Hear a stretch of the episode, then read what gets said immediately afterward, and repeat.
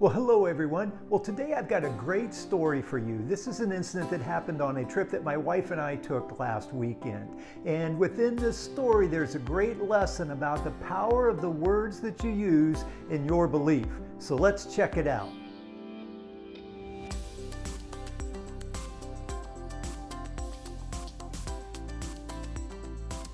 Well, hello again, everyone. My name is Jim White and I'm an author, coach, and the founder of the Family Enrichment Academy. But more importantly, I'm a parent just like you. Well, today I've got this great story to, sh- to share uh, that happened on a trip that my wife and I took. But before we get to that, I want to let you know about a free resource that I have for you. I have 10 things you need to stop doing as a parent and then what you can do instead. So this, this is a list that I think you'll find a lot of value in, just some shifts in your perspective and mindset that'll help you to be more connected and uh, really be more of a source of empowerment for your teen or your child. So be sure to check that out. So anyway, on to this story. So my wife and I, we actually went to a conference last weekend with a company that my wife represents, and it was in Orlando, Florida. Now, as you know, one of the big attractions in Orlando, Florida are the theme parks, right? There's Disney, Universal, and a few others, I believe. Well, as a result of that, one of the other participants in this conference had brought along her husband and her 11 year old son. And the plan was for dad and the son to have some quality time together, go visit a few amusement parks while mom was off at the conference enjoying her time with us. So, anyway, uh, a couple nights into this trip, we happened to go to dinner at the same restaurant that the father and son had gone to. And as the father and son were making their way out of the restaurant, they stopped to say hello to our group. And here's where the incident happened. It was just something that blew me away. What happened was the young boy, or young man, I should say, 11 years old, he walks up to me sticks out his hand, and with a firm handshake while looking directly into my eyes, he says, Hello, I'm Owen. Nice to meet you. And just said it with such confidence. And to be quite honest, it took me back a little bit. It's just not what you expect to see out of an 11 year old boy. Well, anyway, fast forward a little bit, and I happened to be with the uh, young man's mother, and I mentioned to, to her what had happened. And she acknowledged that they had been working with Owen in trying to help him to develop the ability to introduce himself. They had talked about looking the other person in the eye and the, in the firm handshake. And interestingly, she also acknowledged that a, a, week or two earlier, Owen had done this with a gentleman, a friend of their family. And what had happened was this other man just made a big deal out of the way Owen was handling himself. He acknowledged Owen's effort. He acknowledged the handshake and the look in the eye. And this mother said that when he did this, it just it completely reinforced in Owen that this was something really cool to do. And so Owen had been looking for opportunities to introduce himself, you know, a chance to do this again because it felt so good the first time he did it. So I'm sharing this story to because it's a great example of the power of our words and our expectations and beliefs can have on our children or a child.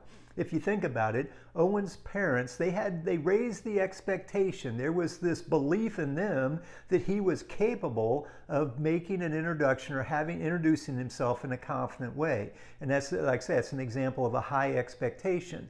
And they coached him through that and that belief then he, they transferred that belief to owen. So he started to believe in himself as well. So again i just wanted to point out this is a great example of how um, our expectations and beliefs if we share them with our children can you know maybe they can do more than you think they can do. And then the second thing to note is this other gentleman, you know, somebody that's just a, a friend of the family his words and his acknowledgement had a big impact as well. And I wanted to point that out is that we sometimes we underestimate how big of an impact our words can have on, on another child if we take the time to acknowledge and validate them or say something kind or offer some words of, of encouragement to another child. It's just super powerful. So I didn't want to, I just wanted to point that out so again, the two things, just never underestimate the power of your high expectations and belief in your child, and also never underestimate the impact that you can have on other people's children by the way that you respond to them and the words that you use around them. So that's the two things that I took from this story. Now, With that, one of the fundamental beliefs that we have here at the Family Enrichment Academy is the idea that all of us deserve to be surrounded by people that lift us up and empower us to be our absolute best. And I think this story is a great example of how that happens. And actually, it inspired me to come up with two challenges for you for this week. So here are your two challenges.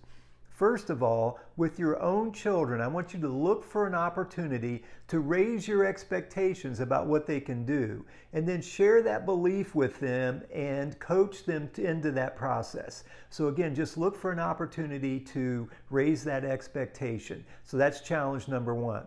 Now, challenge number two is I want you to look for an opportunity to offer some words of, of kindness or some words of encouragement to someone else's child, to another child. It could be a perfect stranger, or maybe it's a child that you know. But anyway, take an opportunity to say something to them. Again, offer those words of kindness or words of encouragement. And again, I just think you don't want to underestimate how much of an impact that can have on that other child. So those are your two challenges for the week. And I'll end with this idea. I want you to think about this. A choosing that loving perspective, it just changes everything. And that's what we're talking about here. So there you have it. There's your challenge for the week in the story. So again, before we sign off, I just want to remind you I do have that free resource for you. Those 10 things you need to stop doing as a parent, but then alternatively, what you can do instead. So be sure to check that out. You can go to the website uh, familyenrichmentacademy.com, and I'll put a link down below as well. As always, it's truly an honor to be able to serve and support you as you move along your parenting journey, and it is a journey. And I just really appreciate your growth mindset and your and being willing to lean into and step into the opportunity to grow, learn, and develop as a parent. So, I, again, I just want to acknowledge you for that. Until next time, remember a change in perspective changes everything.